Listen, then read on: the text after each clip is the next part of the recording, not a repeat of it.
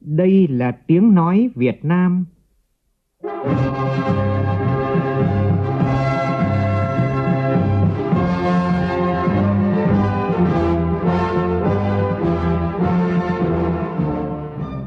là tiếng nói Việt Nam, phát thanh từ Hà Nội, thủ đô nước Cộng hòa xã hội chủ nghĩa Việt Nam.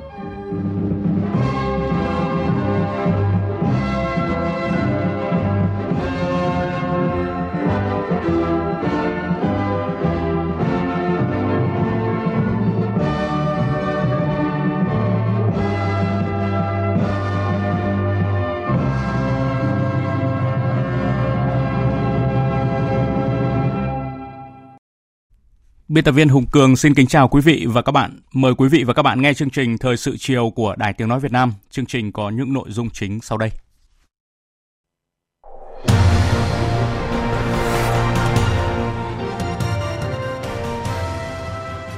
Thủ tướng Nguyễn Xuân Phúc chủ trì họp chính phủ chuyên đề xây dựng pháp luật. Hệ thống dẫn nước RO không đảm bảo là nguyên nhân gây ra sự cố chạy thận nhân tạo tại Nghệ An –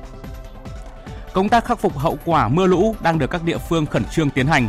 Chiều nay, các lực lượng chức năng tỉnh Thanh Hóa đã tìm thấy hai thi thể nạn nhân trong vụ 12 người mất tích do mưa lũ tại bản Sa Ná. Kỷ niệm 55 năm ngày truyền thống đánh thắng trận đầu của Hải quân, sáng mãi tinh thần dám đánh, quyết đánh và quyết thắng kẻ thù trong mọi tình huống. Trong phần tin quốc tế, nhiều chuyên gia kêu gọi Trung Quốc tuân thủ luật pháp quốc tế ở Biển Đông và thực hiện các biện pháp xây dựng lòng tin.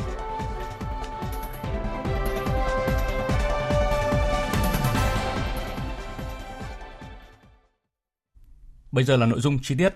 Như đã đưa tin sáng nay tại trụ sở chính phủ, Thủ tướng Chính phủ Nguyễn Xuân Phúc chủ trì phiên họp chính phủ chuyên đề về công tác xây dựng pháp luật.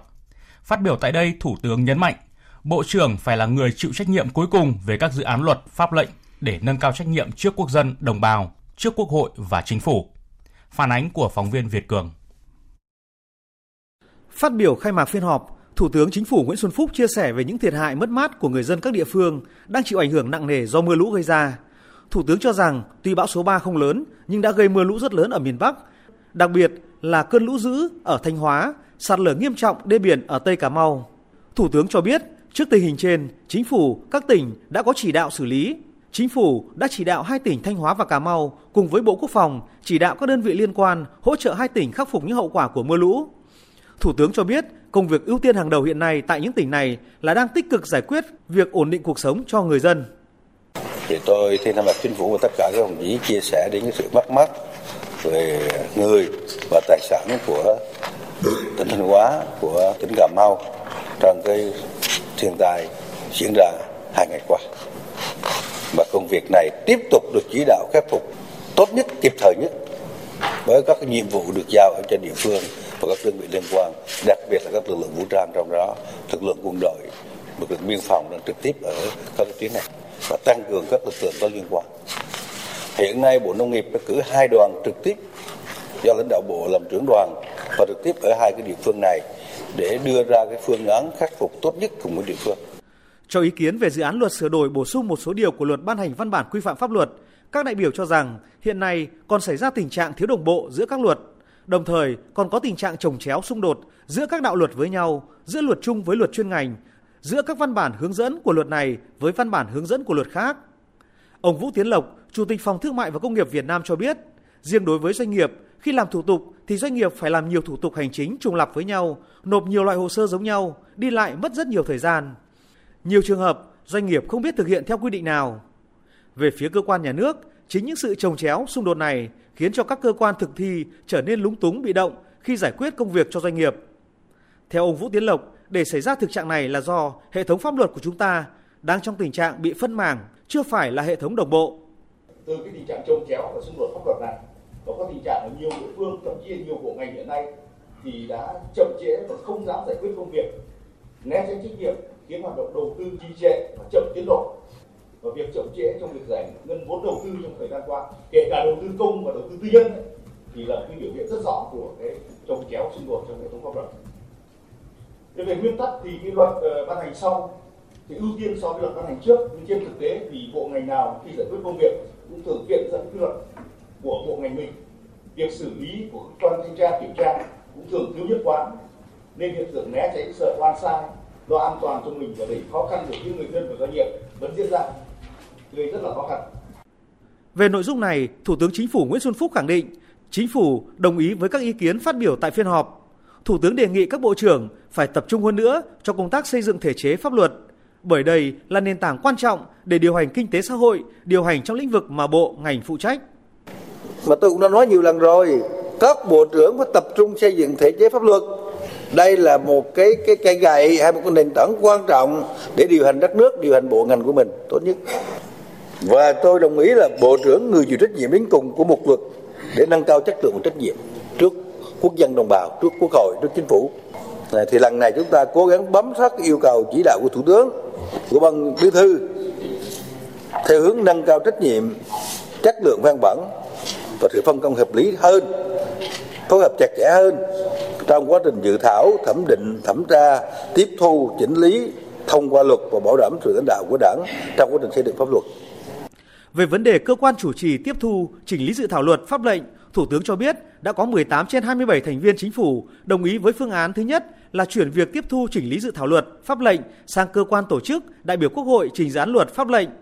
Dẫn nội dung thông báo số 26 ngày 19 tháng 4 năm 2017 của Ban Bí thư, Thủ tướng cho rằng chính phủ có trách nhiệm bảo vệ các dự án luật, pháp lệnh do mình xây dựng trong suốt quá trình soạn thảo, tiếp thu chỉnh lý, hoàn thiện cho đến khi Quốc hội, Ủy ban Thường vụ Quốc hội thông qua bảo đảm tính hệ thống thông suốt, không cắt khúc trong quá trình xây dựng pháp luật.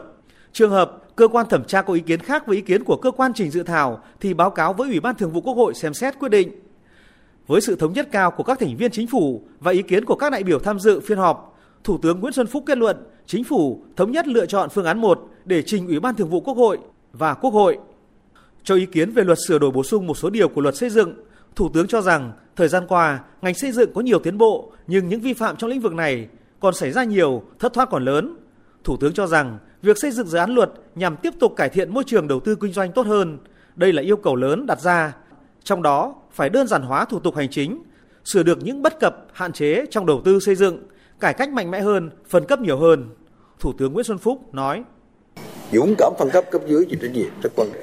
Bây giờ anh có sở xây dựng to tướng rồi, anh có phòng xây dựng, rồi họ có tổ chức tư vấn. Bây giờ anh muốn làm cái gì anh phải qua viện xây dựng. Thì cũng có nhiều vấn đề kêu ca cái này. Là lần này luật lần này chúng ta phải quán triệt. Các cơ quan nhưng mà nếu chúng ta không quán triệt này được ra quốc hội khó thông qua. Vì thực tiễn chúng ta còn nhiều nhiều khe trong chuyện này không chị. Thì tôi nói cái tinh thần đấy một mặt là có những quản lý những cái khâu then chốt để đảm bảo chất lượng rồi an toàn trong uh, thực hiện công trình xây dựng ở nước ta. Nhưng mặt khác thì không cải cách không phân cấp mạnh mẽ thì rõ ràng rất khó khăn không có giữ lại cái chuyện mà tư duy cũ ra như vậy đó tôi nói nhưng mà lần này còn phải cải cách Thủ tướng yêu cầu Bộ Xây dựng tiếp tục nghiên cứu tiếp thu ý kiến của các thành viên chính phủ, các cơ quan thẩm tra thẩm định để đảm bảo sự đồng bộ thống nhất với các luật chuyên ngành khác trong lĩnh vực về cấp nguồn vốn, cấp phép xây dựng công trình nhà ở, chứng chỉ hành nghề xây dựng. Để làm sao khi luật được sửa đổi phải tạo thuận lợi hơn cho người dân, cho tổ chức, chống được thất thoát, nâng cao chất lượng công trình, qua đó chống được những tiêu cực tham nhũng trong lĩnh vực này. Tại phiên họp, chính phủ cũng thảo luận cho ý kiến về luật sửa đổi bổ sung một số điều của luật giám định tư pháp, dự án luật thanh niên sửa đổi, luật sửa đổi bổ sung một số điều của luật phòng chống thiên tai và luật đê điều, luật sửa đổi bổ sung một số điều của luật đầu tư và luật doanh nghiệp, dự án luật đầu tư theo hình thức đối tác công tư PPP,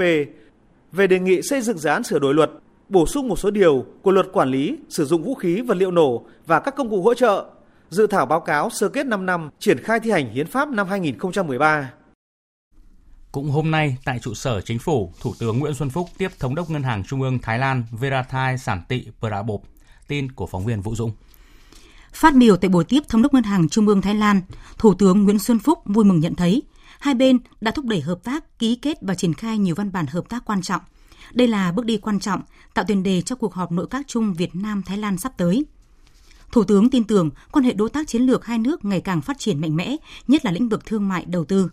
Hiện Thái Lan là đối tác thương mại lớn nhất của Việt Nam trong khu vực ASEAN với tổng kim ngạch thương mại song phương đạt 17,3 tỷ đô la năm 2018 và mục tiêu đạt 20 tỷ đô la trong năm 2020. Thái Lan hiện cũng là nhà đầu tư lớn thứ 10 trên 116 quốc gia và vùng lãnh thổ có đầu tư tại Việt Nam và đứng thứ ba trong ASEAN với tổng vốn đăng ký đạt hơn 8 tỷ đô la. Việt Nam luôn làm hết sức mình để ủng hộ các nhà đầu tư Thái Lan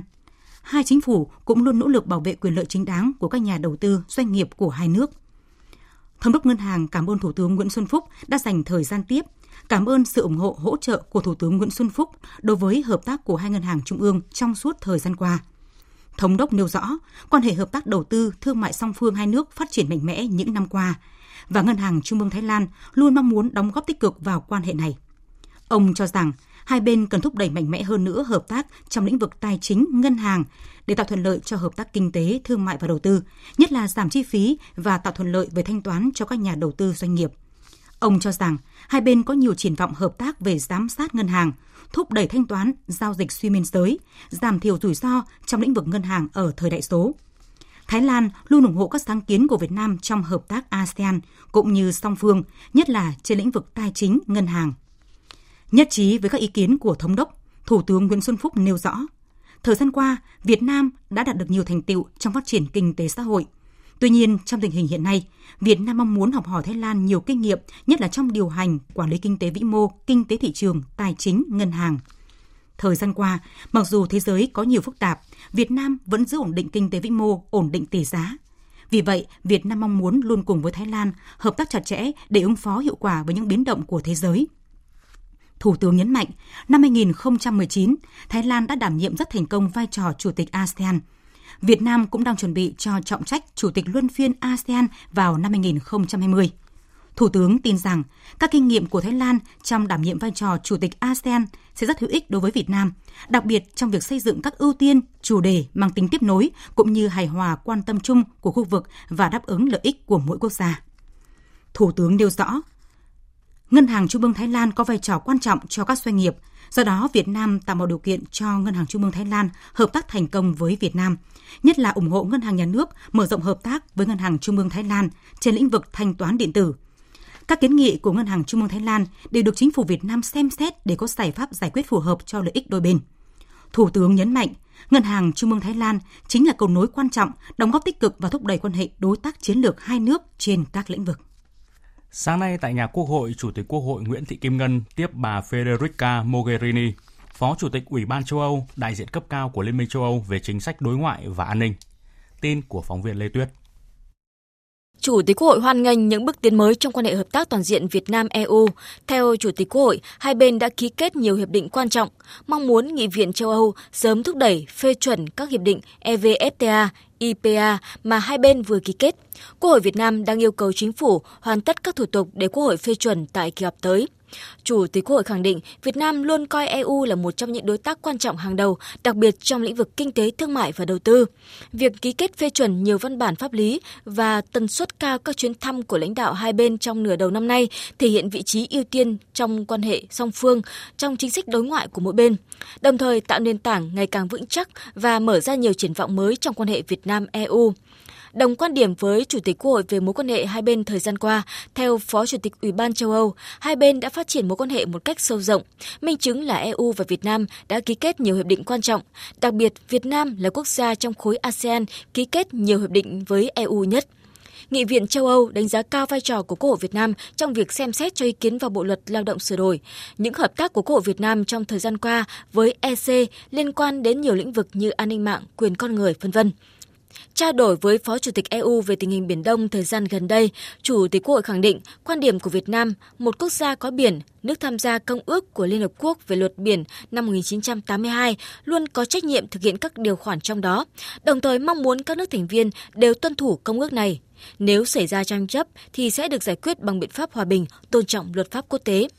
Chia sẻ về những vấn đề mà Việt Nam đang gặp phải, Phó Chủ tịch Ủy ban châu Âu, đại diện cấp cao của EU về chính sách đối ngoại và an ninh nhấn mạnh, quan điểm của EU đảm bảo tự do hàng hải hàng không vì lợi ích của các bên. Các bên cần phải tuân thủ theo luật pháp quốc tế. Đây không chỉ là vấn đề song phương mà là của khu vực và quốc tế cùng quan tâm. EU tiếp tục ủng hộ Việt Nam trong vai trò Chủ tịch ASEAN năm 2020 và Ủy viên không thường trực Hội đồng Bảo an Liên Hợp Quốc. Đây là những nhiệm vụ quan trọng Việt Nam và EU đã phối hợp nhiều vấn đề với những lập trường quan điểm tương đồng. Bà Federica Mogherini nhấn mạnh, đây là cơ hội để EU thúc đẩy mối quan hệ với Việt Nam nhằm mang lại lợi ích cho cả hai bên. Thưa quý vị, trước đó Phó Thủ tướng Bộ trưởng Ngoại giao Phạm Bình Minh cũng đã có cuộc hội đàm với bà Federica Mogherini. Tại buổi hội đàm, hai nhà lãnh đạo nhất trí cần tiếp tục thúc đẩy quan hệ hợp tác giữa Việt Nam và Liên minh châu Âu đi vào chiều sâu, phát triển sang một giai đoạn mới, năng động hơn nữa, tương xứng với tiềm năng và đáp ứng tốt hơn lợi ích của hai bên. Hai bên khẳng định hợp tác kinh tế, thương mại, đầu tư là một trụ cột quan trọng của quan hệ Việt Nam-EU. Phó Thủ tướng Bộ trưởng Ngoại giao Phạm Bình Minh cảm ơn sự ủng hộ của Ủy ban châu Âu và bà Federica Mogherini trong việc thúc đẩy EVFTA và EVIPA. Bà Federica Mogherini đánh giá việc ký hai hiệp định này là một cột mốc quan trọng trong quan hệ giữa hai bên trên cơ sở những lợi ích chung và sự chia sẻ về tầm nhìn hợp tác. Cam kết sẽ thúc đẩy các thủ tục phê chuẩn hai hiệp định này nhằm tạo động lực mới, góp phần mang lại lợi ích thiết thực cho cả Việt Nam và Liên minh châu Âu. Hôm nay tại thành phố Huế, tỉnh Thừa Thiên Huế đã diễn ra hội nghị Bộ trưởng Nông lâm nghiệp ASEAN. Tham dự hội nghị có 130 đại biểu đến từ 10 nước ASEAN. Phó Tổng thư ký ASEAN cùng lãnh đạo các cơ quan có liên quan từ Bộ Nông lâm nghiệp thuộc các nước ASEAN và các tổ chức quốc tế. Tin của phóng viên Đài Tiếng nói Việt Nam. Theo Bộ Nông nghiệp và Phát triển nông thôn, Hội nghị quan chức cấp cao nông lâm nghiệp ASEAN thực hiện theo đề án nhiệm kỳ chủ tịch Hội nghị Bộ trưởng Nông lâm các nước ASEAN lần thứ 40 và Hội nghị Bộ trưởng Nông lâm các nước ASEAN Cộng 3 lần thứ 18 đã được Thủ tướng Chính phủ phê duyệt và kế hoạch trong nhiệm kỳ Việt Nam làm chủ tịch Hội nghị Bộ trưởng Nông lâm các nước ASEAN. Tại đây, các nhóm công tác hợp tác kỹ thuật có báo cáo các hoạt động trong khuôn khổ nhóm công tác và đề nghị hội nghị quan chức cấp cao nông lâm nghiệp ASEAN thông qua các khuyến nghị nếu có, thảo luận chương trình hợp tác với các đối tác Trung Quốc, Nhật Bản, Hàn Quốc, Nga nhằm thúc đẩy và tạo thuận lợi cho thương mại nông sản của ASEAN. Nội dung của các hội nghị lần này còn kiểm điểm các hoạt động hợp tác ASEAN trong lĩnh vực nông lâm ngư nghiệp thông qua các chiến lược, chính sách hợp tác của khu vực, phê duyệt kế hoạch hoạt động của các nhóm công tác chuyên ngành,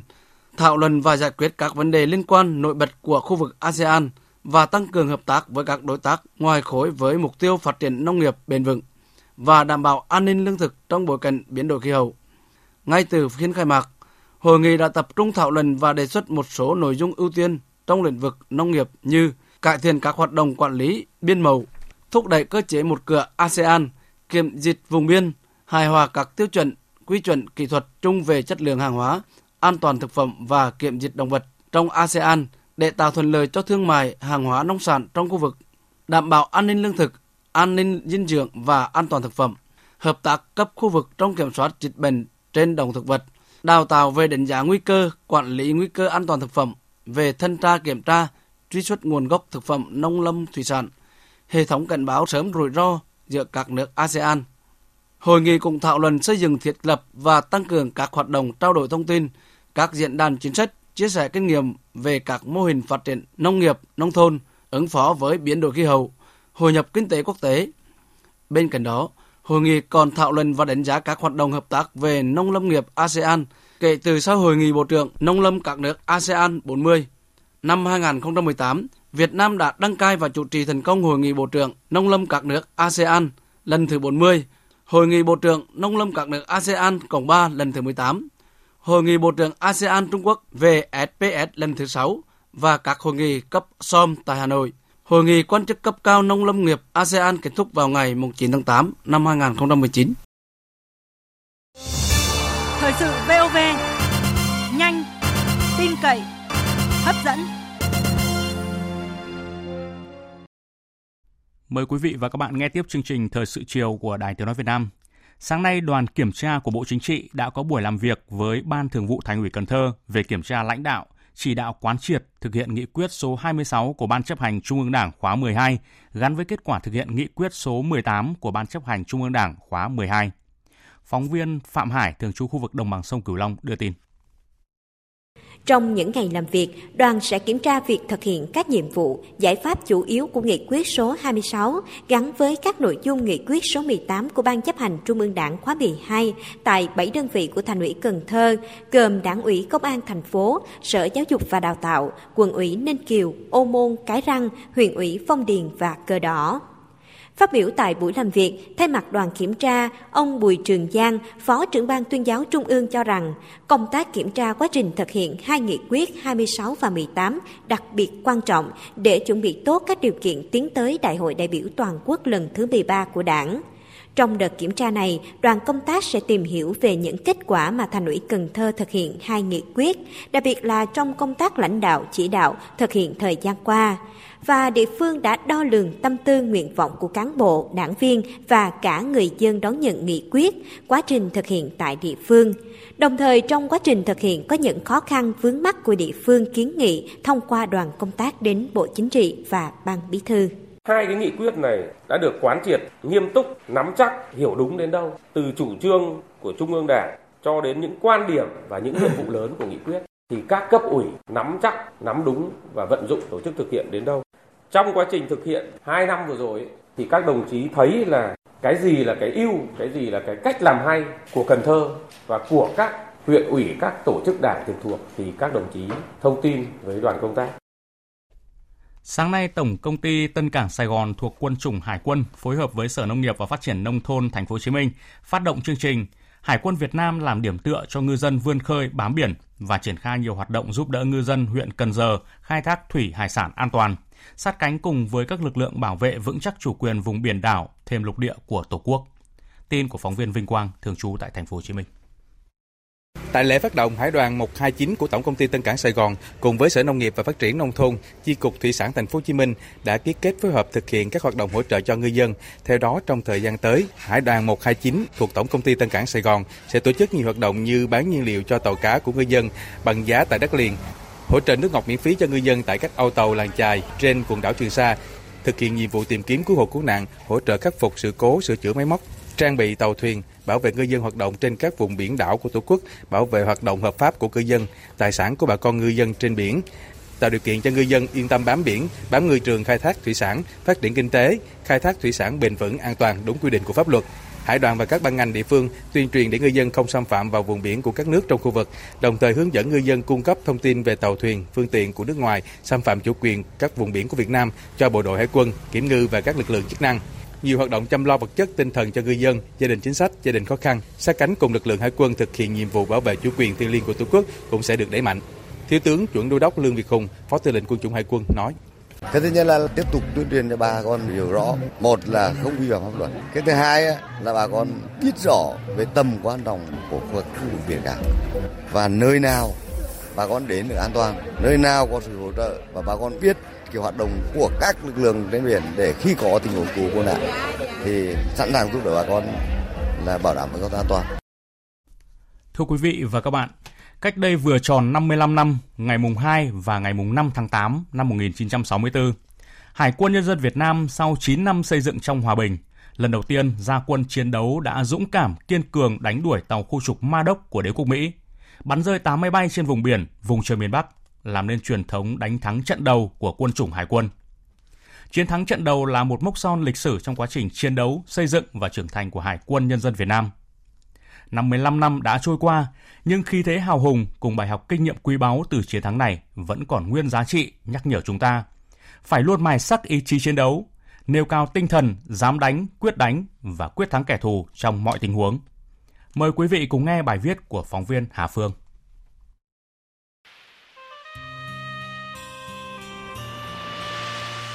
Trong câu chuyện của mình, đại tá cựu chiến binh Nguyễn Xuân Bột, thuyền trưởng tàu phóng lôi 333, kiêm phân đội trưởng phân đội 3 tiểu đoàn 135 vẫn giữ nguyên vẻ khẳng khái của người chiến thắng, tinh thần dũng cảm của người cựu chiến sĩ hải quân năm xưa. Tôi thuyền trưởng tôi lái lấy, tức là thuyền trưởng tàu ngân lôi là phải lái lấy. Khi mà tôi lái tàu nó chạy nó bắn như mưa như vậy mà mà hỏng một quả ngân lôi nhưng mà tôi ngó thì mình lính vẫn bình tĩnh vẫn bình thường pháo thủ của tôi vẫn ngồi yên để chờ lệnh cho nên tôi là thuyền trưởng tôi quay lại nhìn anh em tôi phấn khởi thì tôi lại phải nghĩ là làm thế nào để anh em khỏi đổ máu mà mình đánh được giặc. Dù tương quan lực lượng tranh lệch, nhưng ngày đó khi đối đầu với tàu Ma Đốc của Mỹ, toàn phân đội không ai nào núng. Với lòng quả cảm, tinh thần chiến đấu anh dũng, sẵn sàng hy sinh, những người lính hải quân đã tuyên bố với kẻ thù biển Việt Nam không phải là ao nhà của bọn chúng. Chiến sĩ radar Nguyễn Văn Luyện thuộc tàu chỉ huy 313 vẫn nhớ như in từng chi tiết của trận đánh. Trong ông vẫn còn nguyên vẹn ý chí kiên cường, chiến đấu trong trận hải chiến ngày nào. Không ờ, kể gian khổ khó khăn gì cả, anh nào cũng phấn khởi, đồng chí nào cũng ờ, hoàn thành tốt cái nhiệm vụ của mình. Chúng tôi sẵn sàng làm lính cơ điện cũng được và bắn máy bay cũng được. Đấy là cái nhiệm vụ của chúng tôi. Cái chuyện bắn máy bay là cái chuyện bình thường. tôi không làm nhiệm vụ ra đàn nữa thì tôi bắn máy bay. Chiến thắng trận đầu năm xưa là niềm tự hào, là nguồn cổ vũ động viên to lớn để các cán bộ chiến sĩ hải quân hôm nay giữ vững và phát huy xây dựng hải quân cách mạng chính quy, tinh nhuệ, hiện đại, đặc biệt là các cán bộ chiến sĩ lữ đoàn 170, 172, những đơn vị tham gia trong trận đánh ấy. Thiếu tá Nguyễn Huy Luyện, chính trị viên Hải đội 7, Lữ đoàn 170 chia sẻ, những bài học truyền thống trong đánh thắng trận đầu ngày mùng 2, mùng 5 tháng 8 năm 1964 đã khích lệ, tạo niềm tin và xây dựng ý chí quyết tâm cho cán bộ chiến sĩ Hải đội hôm nay sẵn sàng chấp nhận hy sinh để bảo vệ chủ quyền biển đảo của Tổ quốc lực lượng mà tiền thân trong cái chiến thắng trận đầu nào cũng đều xuất phát từ lữ đoàn 70 và bản thân hải đội ngoài cái việc mà trang bị kiến thức cơ bản cho cán bộ chiến sĩ, đảng ủy chỉ huy đội và cũng như đảng ủy chỉ huy đoàn, luôn xác định rằng cái việc giáo dục truyền thống cho anh em nằm ở trong nội dung quan trọng. Trên cơ sở đó là phát huy cái tinh thần trách nhiệm của mình, tự hào về truyền thống và cha anh đã để lại, trên cơ sở đó là cố gắng hoàn thành tốt các nhiệm vụ được giao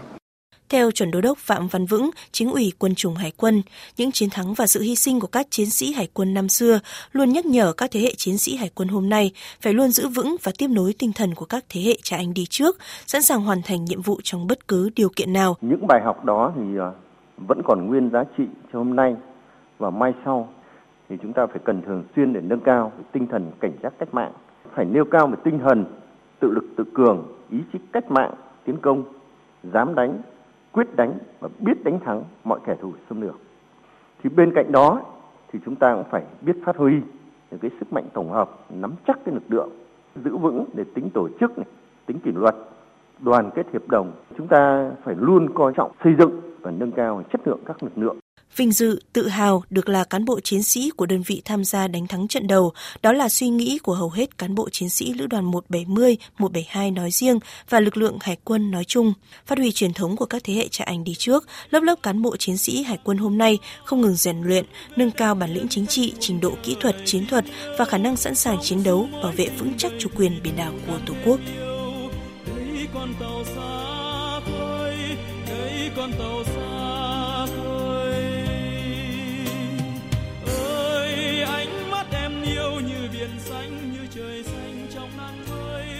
Thưa quý vị và các bạn, chiến thắng ngày 5 tháng 8 năm 1964 thể hiện sức mạnh chính trị, tinh thần đoàn kết toàn dân tộc. Chiến thắng của ý chí quyết tâm chiến đấu, dám đánh, quyết đánh và biết đánh thắng. Tinh thần ấy vẫn mãi sáng ngời trong lịch sử quân đội ta, đó là việc phát huy sức mạnh tổng hợp của việc hiệp đồng với các lực lượng, với nhân dân trong chiến đấu với kẻ thù. Không sợ kẻ thù mạnh, dám đánh, quyết đánh và biết đánh thắng kẻ thù. Đây là những bài học không bao giờ xưa cũ đối với lực lượng Hải quân Nhân dân Việt Nam để bồi đắp thêm truyền thống vẻ vang, chiến đấu anh dũng, mưu trí sáng tạo, làm chủ vùng biển để khẳng định chủ quyền quốc gia trên biển, đảo và thêm lục địa của Tổ quốc. Mời quý vị nghe tiếp chương trình Thời sự chiều của Đài Tiếng Nói Việt Nam.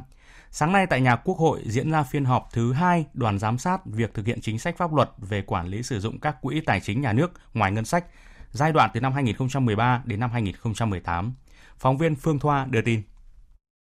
Tại phiên họp, cho ý kiến vào báo cáo giám sát việc thực hiện chính sách pháp luật về quản lý sử dụng các quỹ, các đại biểu đánh giá hiện nay có 28 quỹ do Trung ương quản lý và hơn 40 quỹ do địa phương quản lý. Các quỹ cơ bản góp phần thúc đẩy xã hội hóa, huy động thêm nguồn lực tài chính trong xã hội, thực hiện các mục tiêu phát triển kinh tế xã hội, phát triển các hoạt động tài chính nhà nước, Tuy nhiên, số lượng quỹ lớn, đa dạng về tính chất, nhiệm vụ đặc thù và cơ cấu tổ chức do nhiều bộ ngành, tổ chức, hiệp hội quản lý, nhưng không có một văn bản luật quy định thống nhất về quản lý sử dụng các quỹ ngoài ngân sách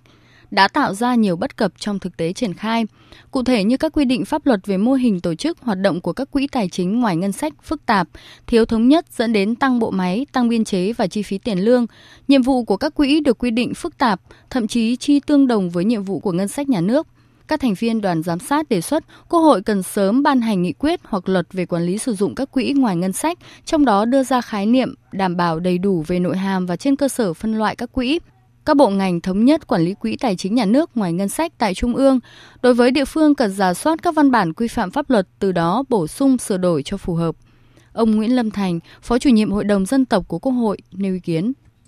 chúng tôi thấy là cái hành lang pháp lý đầu tiên là phải có được một cái luật. Trước mắt thì chính phủ phải gấp rút xem xét và sửa đổi một số những văn bản nghị định, những văn bản pháp luật có liên quan. Và thứ ba là kiến nghị các cái tổ chức đơn vị và các bộ ngành phải chấn chỉnh trong cái khâu tổ chức thực hiện, trong khâu quản lý, trong khâu bảo đảm pháp luật và bảo đảm đúng cái các nguyên tắc quản lý được tốt hơn. Thế còn đối với mỗi quỹ và chúng ta cân nhắc ờ, kiến nghị để hay bỏ thì tôi nghĩ là cần có những cái nghiên cứu đánh giá kỹ hơn. Chiều nay tại thành phố Kobe, tỉnh Hyogo của Nhật Bản, Phòng Thương mại và Công nghiệp Việt Nam và đại diện thành phố Cần Thơ tổ chức buổi họp báo giới thiệu chương trình giao lưu văn hóa thương mại Việt Nam Nhật Bản lần thứ 5 diễn ra tại Cần Thơ vào tháng 11 năm nay. Phóng viên Đài Tiếng nói Việt Nam phản ánh. Tại buổi họp báo, ông Võ Tân Thành, Phó Chủ tịch VCCI nêu rõ, tính đến hết tháng 6 vừa qua, kim ngạch xuất khẩu Việt Nam Nhật Bản đạt 18,5 tỷ đô la Mỹ, trong đó xuất khẩu đạt 9,7 tỷ. Số dự án FDI của Nhật Bản được cấp mới là 219 dự án, nâng tổng số dự án FDI lũy kế lên con số là 4.190 dự án, đứng thứ hai về số lượng dự án và số vốn đăng ký. Riêng tại đồng bằng sông Cửu Long có 10 dự án đăng ký mới, nâng tổng số dự án FDI của Nhật Bản lũy kế lên 178 dự án. Thông tin đến với giới doanh nghiệp Nhật Bản, ông Nguyễn Phương Lam, Giám đốc VCCI Cần Thơ cho biết, năm 2018 vừa qua, khu vực đồng bằng sông Cửu Long đã đạt tốc độ tăng trưởng kinh tế là 7,8%, cao nhất trong vòng 4 năm qua. Đây cũng là năm đầu tiên kim ngạch xuất khẩu của cả vùng đạt 17,5 tỷ đô la Mỹ, tăng 1,6 tỷ đô la Mỹ so với năm trước. Tổng giá trị sản xuất công nghiệp đạt là 716 tỷ đồng, tăng 12%. Đồng thời với đó, ông Nguyễn Phương Lam nhấn mạnh, hoạt động giao lưu văn hóa thương mại Việt Nam Nhật Bản diễn ra trong 4 năm qua tại thành phố Cần Thơ, trung tâm đồng bằng sông Cửu Long đã làm sâu sắc hơn mối quan hệ giữa các nhà quản lý, doanh nghiệp, nhà đầu tư của hai quốc gia. Qua đó đã có nhiều thương vụ hợp tác được ký kết. Chính vì thế, trong xu thế toàn cầu hóa và hội nhập quốc tế hiện nay, ngoại giao văn hóa là cầu nối quan trọng trong nhiều lĩnh vực, không chỉ tăng cường quan hệ hợp tác, hữu nghị mà còn góp phần thu hút đầu tư, quảng bá hình ảnh Việt Nam với bạn bè quốc tế. Cái điểm mới năm nay thì chúng tôi sẽ tăng cường ờ, hai cái chuyến bay, một là từ charter từ Tokyo và thứ hai là từ Osaka. Và năm nay là chúng tôi ờ, tổ chức ờ, thay vì 3 ngày thì chúng tôi tăng lên là 4 ngày, sự kiện 4 ngày. Và chúng tôi dự kiến đây là cái ờ, có một cái hoạt động diễn đàn trong cái lễ hội ờ, Việt Nhật, là diễn đàn kinh doanh giữa Việt Nam Nhật Bản, được xem như là đông nhất từ trước tới nay. Điểm mới thứ hai là chúng tôi sẽ xây dựng một cái chương trình biểu diễn văn hóa đặc sắc ờ, giữa Việt Nam và Nhật Bản. Bên cạnh đó thì chúng tôi sẽ tổ chức những cái chương trình khác như là giải marathon. Ngoài ra thì trong cái chương trình thì chúng tôi đang kỳ vọng làm sao nối kết giữa cái ẩm thực Nhật Bản và ẩm thực Việt Nam. Để tạo điều kiện thuận lợi cho các doanh nghiệp Nhật Bản tham dự chương trình này, vào tháng 11 tới sẽ có hai chuyến bay từ Nhật Bản đến Cần Thơ. Theo ông Nguyễn Phương Lam, hai chuyến bay này được thực hiện bởi Ủy ban nhân dân thành phố Cần Thơ, VCCI Cần Thơ và tập đoàn Renworld Asia theo hình thức thuê chuyến đi lẫn về nhằm tạo điều kiện di chuyển nhanh chóng, thuận lợi cho đoàn đại biểu và 300 doanh nghiệp Nhật Bản đến tham dự chương trình giao lưu văn hóa thương mại Việt Nam Nhật Bản lần thứ 5 tại thành phố Cần Thơ.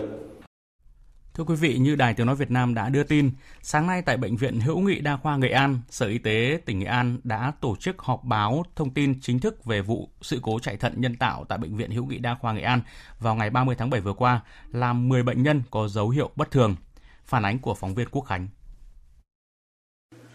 Tại buổi họp báo, các phóng viên đặt ra câu hỏi về nguyên nhân xảy ra sự cố, trong đó quy trình và trách nhiệm của tổ chức cá nhân liên quan trong việc để xảy ra sự cố, các biện pháp khắc phục và xử lý. Trả lời về vấn đề này, bác sĩ Nguyễn Hữu Dũng, trưởng khoa thận nhân tạo, Bệnh viện Bạch Mai và Phó giáo sư tiến sĩ bác sĩ Doãn Ngọc Hải, Viện trưởng Viện Sức khỏe, Nghề nghiệp và Môi trường, Bộ Y tế cho biết, vụ việc xảy ra tại Nghệ An là sự cố do vi khuẩn. Hệ thống dẫn nước RO tại Bệnh viện Hữu nghị Đa khoa Nghệ An được lắp đặt trước năm 2016, có nhiều điểm nối và gấp góc, làm ứ động nước, tạo điều kiện thuận lợi cho vi khuẩn phát triển là nguyên nhân chính gây ra sự cố chạy thận nói trên. Bác sĩ Nguyễn Hữu Dũng, trưởng khoa thận nhân tạo Bệnh viện Bạch Mai chia sẻ.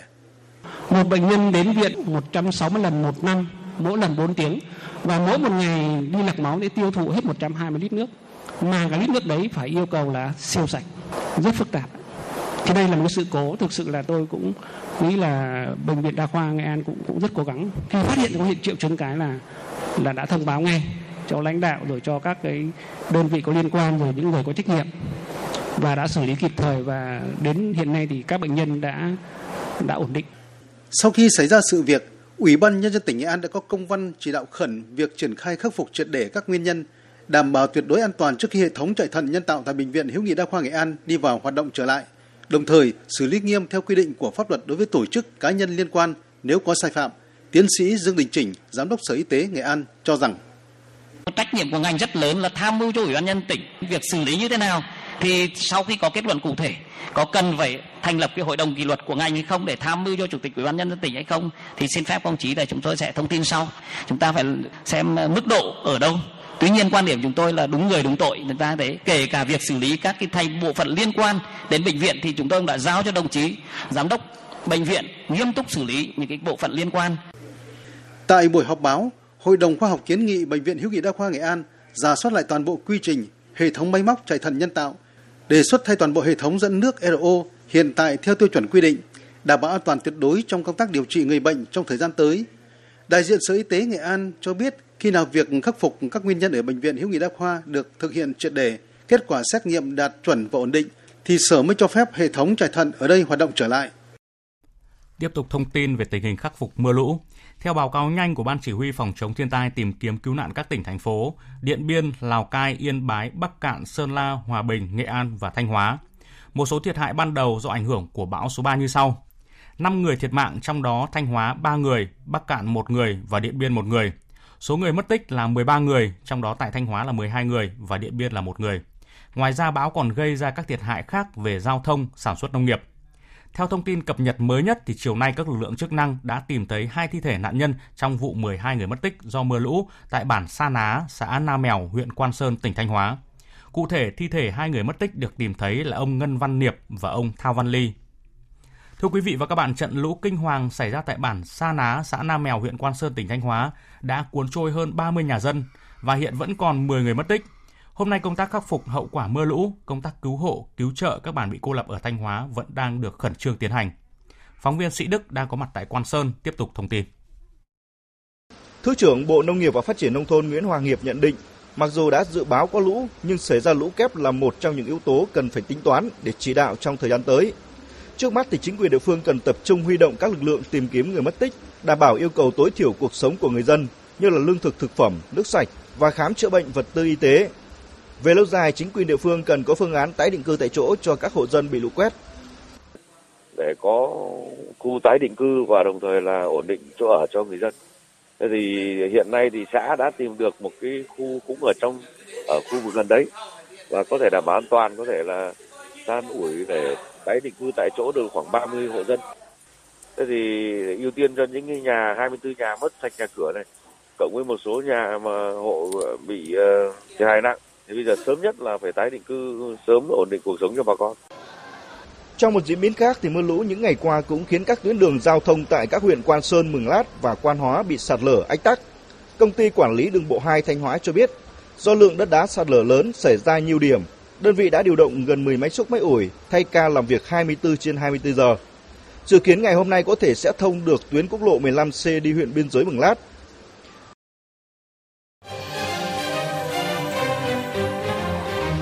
Sự kiện và bàn luận. Sự kiện và bàn luận. Thưa quý vị và các bạn, đến hẹn lại lên, câu chuyện tuyển sinh của các trường đại học lại thu hút sự quan tâm của người dân và dư luận. Mùa tuyển sinh năm nay xuất hiện những nghịch lý khi phổ điểm trung bình các môn thi cao hơn năm ngoái, song điểm sàn xét tuyển của một số trường đại học lại thấp hơn. Thậm chí là ở mức chạm đáy khi chỉ cần đạt hơn 3 điểm một môn thì đã đỗ đại học. Điều này ảnh hưởng như thế nào đến chất lượng giáo dục đại học cũng như nguồn nhân lực cho địa phương và xã hội? Đồng thời đặt ra những vấn đề gì trong việc trao quyền tự chủ tuyển sinh cho các cơ sở giáo dục đại học? Một sự kiện và bàn luận ngay sau đây, biên tập viên Minh Châu trao đổi với tiến sĩ Hoàng Ngọc Vinh, nguyên vụ trưởng vụ giáo dục chuyên nghiệp, Bộ Giáo dục và Đào tạo về vấn đề này. Sau đây xin mời biên tập viên Minh Châu và vị khách mời. Kính chào quý vị và các bạn. À, trước hết cảm ơn tiến sĩ Hoàng Ngọc Vinh đã nhận lời tham gia một sự kiện và bàn luận của Đài Tiếng Nói Việt Nam ạ. Vâng, xin chào à, quý khán giả của Đài Tiếng Nói Việt Nam. Thưa tiến sĩ Hoàng Ngọc Vinh ạ, theo kết quả thi Trung học phổ thông quốc gia vừa công bố thì à, dù mặt bằng điểm thi của thí sinh năm nay là cao hơn năm ngoái, ờ, song nhiều trường không chỉ là các trường đại học tư thục mà ngay cả một số trường đại học công lập thì đã công bố cái điểm sàn xét tuyển chỉ ở mức là từ 12 đến 13 điểm. Ờ, mời tiến sĩ Hoàng Ngọc Vinh và quý vị thính giả cùng nghe những thông tin mà chúng tôi tổng hợp ngay sau đây.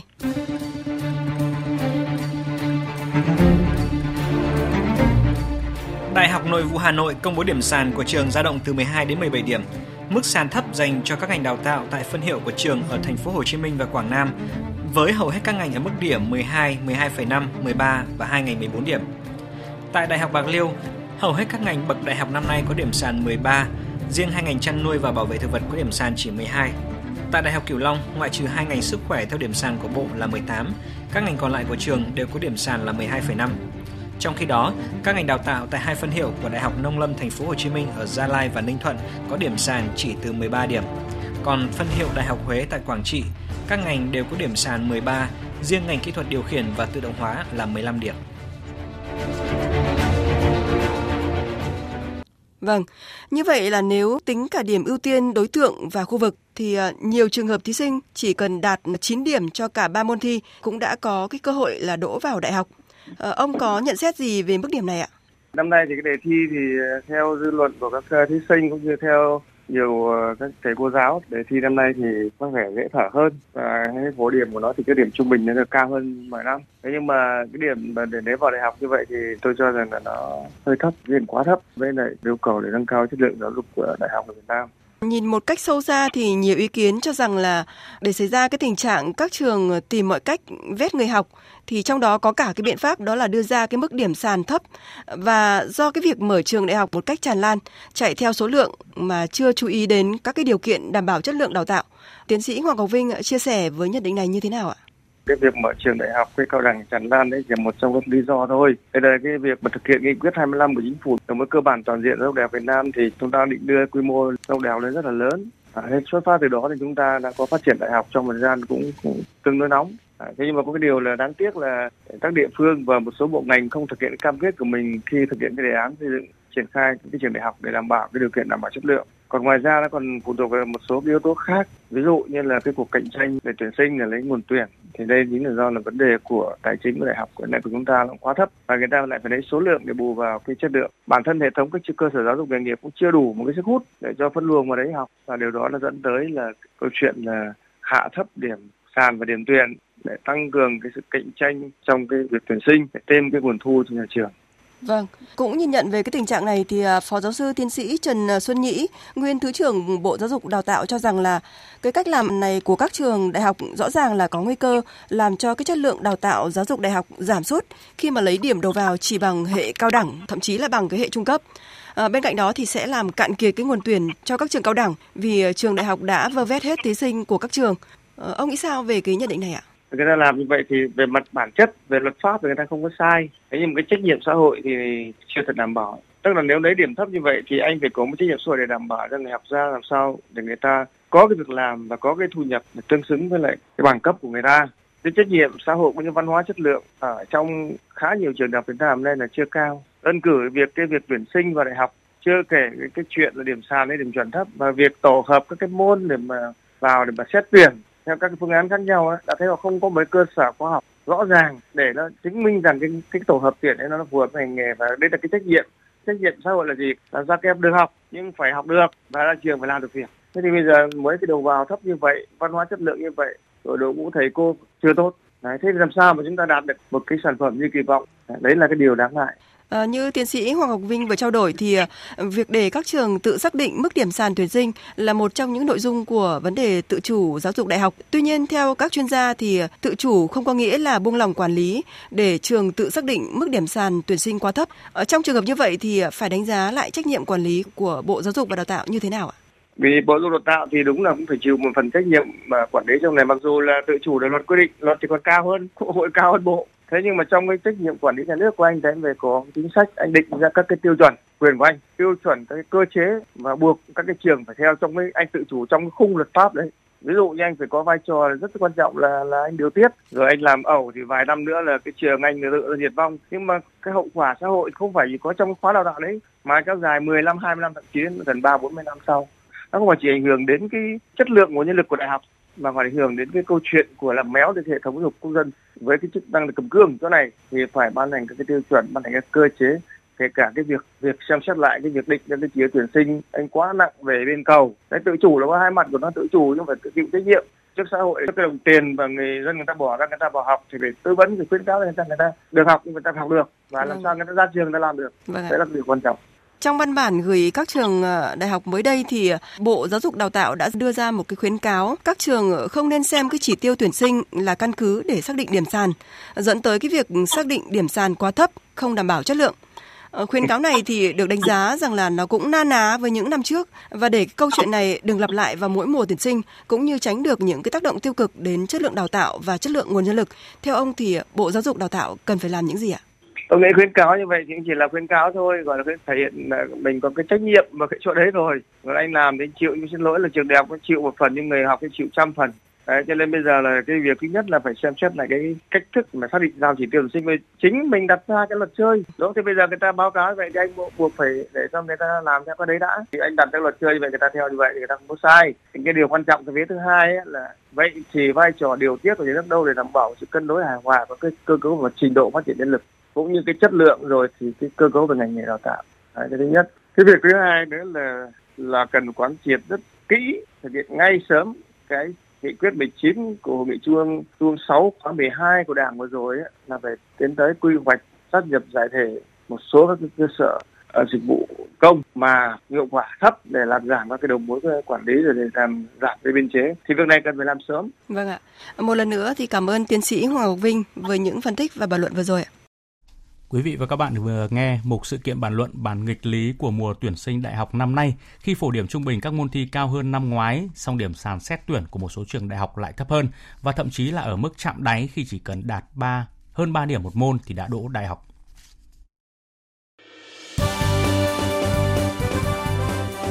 Thời sự tiếng nói Việt Nam Thông tin nhanh, Bình luận sâu tương tác đa chiều.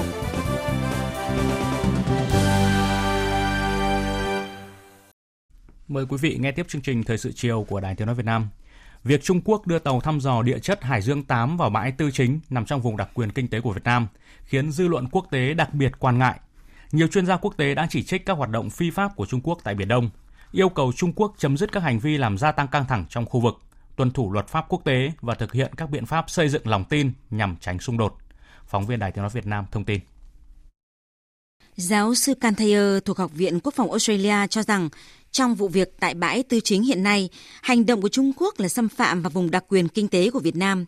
Những hoạt động khảo sát và có tính thương mại khác của Trung Quốc trong vùng đặc quyền kinh tế của Việt Nam ở Biển Đông phải được sự cho phép của Việt Nam, vì chỉ Việt Nam mới có quyền đối với mọi nguồn lực trong vùng nước và dưới đáy biển trong khu vực này. Mọi quốc gia ven biển đều nắm rõ điều đó. Theo giáo sư Cantayer, các nước ASEAN phải thể hiện rõ lập trường cứng rắn trong các cuộc đối thoại với Trung Quốc nếu như Bắc Kinh tiếp tục có ý định thâu tóm toàn bộ Biển Đông. Còn tại Bangkok, ông James Gomez, Giám đốc Trung tâm Nghiên cứu châu Á đánh giá cao cách hành xử đúng đắn của Việt Nam trong vụ việc căng thẳng với Trung Quốc hiện nay tại vùng đặc quyền kinh tế của Việt Nam ở Biển Đông. Ông nhấn mạnh Biển Đông phải là khu vực tự do cho tất cả mọi người có thể di chuyển, buôn bán cũng như hợp tác giữa con người với con người trong hòa bình. Với việc Trung Quốc tạo ra những căng thẳng hiện nay và tuyên bố chủ quyền đối với phần lớn diện tích Biển Đông thì đây là một vấn đề lớn. Cách thức Việt Nam đang làm và kiên quyết bảo vệ chủ quyền là chiến lược đúng đắn. Trong khi đó, tiến sĩ Takashi Hosoda, chuyên gia nghiên cứu về an ninh châu Á Thái Bình Dương, trường Đại học Tổng hợp Charles Cộng hòa Séc cho rằng Trung Quốc đang làm xói mòn lòng tin của cộng đồng quốc tế đối với hình ảnh của nước này.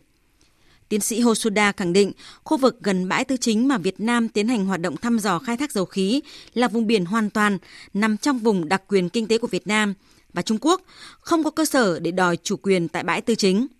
Theo ông, hành vi của Trung Quốc rõ ràng là đã vi phạm vùng đặc quyền kinh tế và thềm lục địa của Việt Nam, cũng như vi phạm luật pháp quốc tế, nhất là UNCLOS 1982 mà nước này là một thành viên. Giáo sư Go Yoto thuộc trường đại học Menji Nhật Bản nhấn mạnh, các hành động của Trung Quốc tại Biển Đông đang gặp phải sự chỉ trích ngày càng tăng của cộng đồng quốc tế. Trước những diễn biến phức tạp tại Biển Đông hiện nay, Việt Nam cần củng cố sức mạnh thông qua việc mở rộng hơn nữa quan hệ hữu nghị với các quốc gia, những nước có đồng quan điểm về chính sách biển của Việt Nam. Việt Nam cũng cần xây dựng một chính sách biển mang lại lợi ích cho tất cả các quốc gia có tàu thuyền đi qua Biển Đông. Hàn Quốc và Mỹ ngày hôm nay bắt đầu tiến hành cuộc tập trận chung được lên kế hoạch kéo dài nửa tháng nhằm đối phó với tình huống khẩn cấp trên bán đảo Triều Tiên. Hiện mọi sự chú ý đều đổ dồn về phía Triều Tiên trong bối cảnh nước này nhiều lần cảnh báo sẽ chờ xem liệu cuộc tập trận này có thực sự diễn ra hay không để quyết định chính sách ngoại giao với Mỹ. Người phát ngôn Bộ Quốc phòng Hàn Quốc Choi Yun So hôm nay cho biết, cuộc diễn tập sẽ tập trung vào việc kiểm chứng năng lực tác chiến ban đầu, cũng như đánh giá khả năng đảm nhận quyền chỉ huy tác chiến thời chiến của quân đội Hàn Quốc để tiến hành chuyển giao quyền này từ Mỹ. Chúng tôi đang trong quá trình chuẩn bị cho các cuộc diễn tập quân sự chung với Mỹ nhằm đánh giá khả năng tiếp nhận lại quyền chỉ huy tác chiến thời chiến từ Mỹ.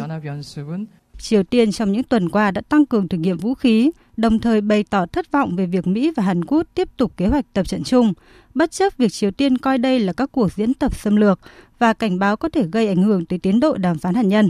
Chính phủ Triều Tiên cũng tuyên bố sẽ chờ xem liệu cuộc tập trận tháng 8 có thực sự diễn ra hay không để quyết định chính sách ngoại giao với Mỹ cũng như quyết định liệu có tiếp tục đình chỉ đơn phương các vụ thử tên lửa tầm xa và hạt nhân hay không.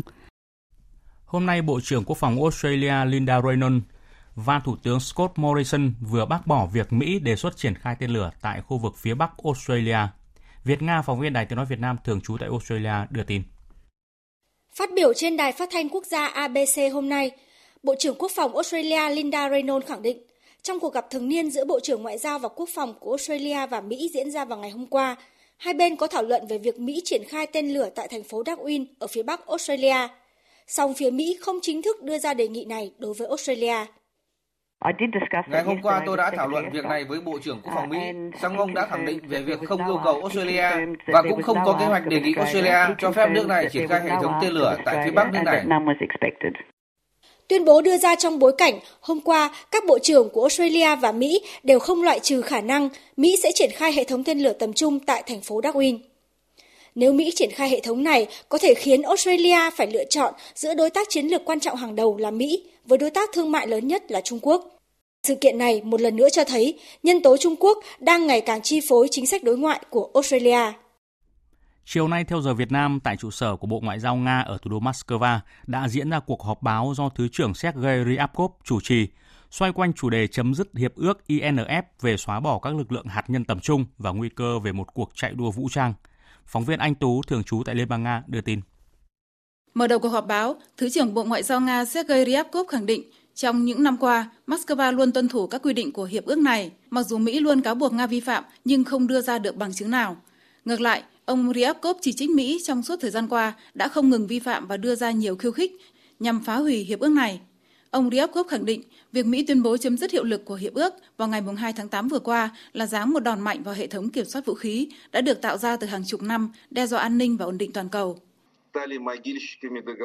Washington là người đào mồ chôn hiệp ước xóa bỏ các lực lượng hạt nhân tầm trung bởi vì họ đã khởi động và hoàn thành việc rút khỏi hiệp ước một cách đơn phương. Do đó, cần khẳng định rằng một số quan chức ở nước ngoài cũng như một số phương tiện thông tin đại chúng đã nêu rằng nước chúng tôi đã rút khỏi thỏa thuận và chia sẻ trách nhiệm với người Mỹ là hoàn toàn không đúng. Ngược lại, Nga đã luôn nỗ lực tối đa để cứu hiệp ước, đề xuất đối thoại mang tính xây dựng với Mỹ. Cho đến phút cuối, Moscow vẫn ủng hộ duy trì hiệp ước. Ông Ryabkov cũng cảnh báo rằng sau khi hiệp ước chấm dứt, nguy cơ chạy đua vũ trang mới đã tăng đáng kể, nhất là khi hiệp ước về cắt giảm vũ khí tấn công chiến lược START 3 sẽ hết hạn vào tháng 2 năm 2021. Thứ trưởng Bộ Ngoại giao Nga Ryabkov đồng thời tuyên bố các bước đáp trả của Moscow chỉ được áp dụng để loại bỏ đe dọa đối với đất nước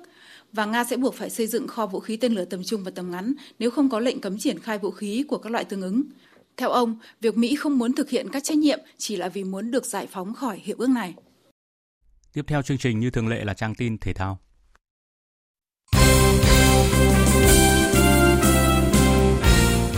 Thưa quý vị và các bạn, diễn ra từ ngày mai mùng 6 tháng 8 cho đến ngày 19 tháng 8 tại thành phố Hồ Chí Minh và tỉnh Bình Dương, giải U18 Đông Nam Á năm 2019 quy tụ 12 đội tuyển, trong đó U18 Việt Nam nằm ở bảng B cùng 5 đối thủ: Thái Lan, Australia, Malaysia, Singapore và Campuchia. Tại cuộc họp báo trước giải diễn ra vào chiều nay ở thành phố Hồ Chí Minh, huấn luyện viên Hoàng Anh Tuấn khẳng định U18 Việt Nam không đến đây để dạo chơi. Tại giải U18 Đông Nam Á năm nay, đội chủ nhà Việt Nam rơi vào bảng đấu rất khó. Tuy nhiên, huấn luyện viên Hoàng Anh Tuấn nêu rõ U18 Việt Nam không có gì áp lực. Toàn đội đã nghiên cứu khá kỹ các đối thủ về mục tiêu ở trận gia quân gặp U18 Malaysia cũng như mục tiêu ở giải đấu. U18 Việt Nam sẽ có trận gia quân bảng B gặp U18 Malaysia vào ngày 7 tháng 8 còn ở loạt trận cuối vòng bảng sẽ so tài với U18 Thái Lan vào ngày 13 tháng 8. Huấn luyện viên Isara Sirato của U18 Thái Lan đã gọi ba tài năng trẻ từ các câu lạc bộ ở Đức và Bỉ. Với việc được đào tạo và chơi bóng ở nước ngoài, cả ba cầu thủ này đang được kỳ vọng sẽ giúp U18 Thái Lan vô địch giải U18 Đông Nam Á lần này. Huấn luyện viên Isara Sritaro cho biết.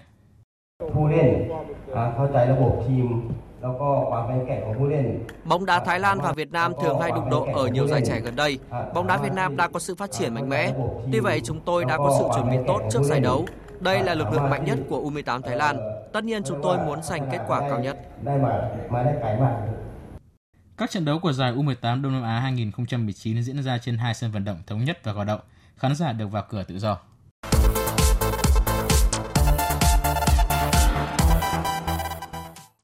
Đêm qua và dạng sáng nay trên các sân cỏ châu Âu diễn ra loạt trận cầu hấp dẫn. Trận tranh siêu cúp Anh trên sân Wembley giữa Manchester City với Liverpool diễn ra rất sôi nổi. Phút thứ 12, Sterling tung cú dứt điểm từ cự ly gần, mở tỷ số cho Man City. Trong thế trận đôi công cởi mở, Liverpool tìm được bàn gỡ ở phút 77 khi Joe Matip có pha đánh đầu cận thành, đánh bại thủ môn Bravo. Hòa một đều sau 90 phút, hai đội kéo nhau vào loạt đấu luân lưu để phân định thắng thua. Ở loạt sút này, Manchester City thắng 5-4 và đoạt siêu cúp Anh 2019. Còn tại Tây Ban Nha, Barcelona có cuộc đụng độ với Arsenal trong trận tranh cúp Joan Gamper. Trước khi bước vào trận đấu này, Messi như thường lệ có bài phát biểu trước số đông người hâm mộ Barca có mặt tại Nou Camp. Siêu sao sinh năm 1987 người Argentina dõng dạc. Tôi tin vào đội hình này, tin vào các đồng đội và tin vào ban huấn luyện. Chúng tôi đã làm được những điều quan trọng và xứng đáng với nó. Trong vài năm qua, chúng tôi nhận thức rõ thực tế khó khăn như thế nào. Chúng tôi đã cố gắng để giành lấy mọi thứ và mùa giải này cũng vậy. Tôi hy vọng là các bạn cảm nhận được điều đó. Bước vào trận đấu, Barcelona kiểm soát thế trận, bất ngờ bị dẫn trước, song đã thắng lại 2-1 nhờ pha đá phản lưới nhà của hậu vệ Arsenal, cùng bàn thắng vào cuối trận của Luis Suarez. Trong trận chung kết giải quần vợt City Open năm 2019 diễn ra tại Mỹ, tay vợt Australia Nick Kyrgios đã đánh bại hạt giống số 3 Daniil Medvedev sau hai ván đều với tỷ số 7-6. Với chiến thắng này, Kyrgios có bước nhảy vượt bậc trên bảng xếp hạng ATP khi vươn lên xếp hạng 26 thế giới. Còn vào tối nay, tại Canada, đông đảo các tay vợt nam hàng đầu thế giới bắt đầu bước vào giải ATP 1000 Roger Cup 2019. Dự báo thời tiết Bắc Bộ và khu vực Hà Nội nhiều mây có mưa rào và rông rải rác, cục bộ có mưa vừa, mưa to, gió nhẹ. Trong cơn rông có khả năng xảy ra lốc xét và gió giật mạnh, nhiệt độ từ 22 đến 31 độ, có nơi trên 31 độ. Các tỉnh từ Thanh Hóa đến Thừa Thiên Huế có mây, chiều tối và đêm có mưa rào và rông vài nơi, ngày nắng, có nơi nắng nóng. Riêng phía Bắc Thanh Hóa, Nghệ An nhiều mây, có mưa rào và rông rải rác, cục bộ có mưa vừa, mưa to, gió Tây đến Tây Nam cấp 2, cấp 3. Trong cơn rông có khả năng xảy ra lốc xét và gió giật mạnh, nhiệt độ từ 24 đến 33 độ. Các tỉnh ven biển từ Đà Nẵng đến Bình Thuận có mây, chiều tối và đêm có mưa rào và rông vài nơi, ngày nóng, có nơi nắng nóng, gió Tây Nam cấp 2, cấp 3. Trong cơn rông có khả năng xảy ra lốc xét và gió giật mạnh, nhiệt độ từ 25 đến 36 độ. Tây Nguyên và Nam Bộ, nhiều mây có mưa rào và rông vài nơi, riêng chiều tối và tối có mưa, có nơi mưa vừa, mưa to và rải rác có rông. Gió Tây Nam cấp 2, cấp 3. Trong cơn rông có khả năng xảy ra lốc xét và gió giật mạnh. Nhiệt độ từ 21 đến 30 độ, có nơi trên 30 độ. Dự báo thời tiết biển, Vịnh Bắc Bộ có mưa rào và rông rải rác tầm nhìn xa trên 10 km, giảm xuống từ 4 đến 10 km trong mưa. Phía Bắc gió Đông đến Đông Bắc, phía Nam gió Tây Nam đến Nam cấp 3, cấp 4. Trong cơn rông có khả năng xảy ra lốc xoáy và gió giật mạnh.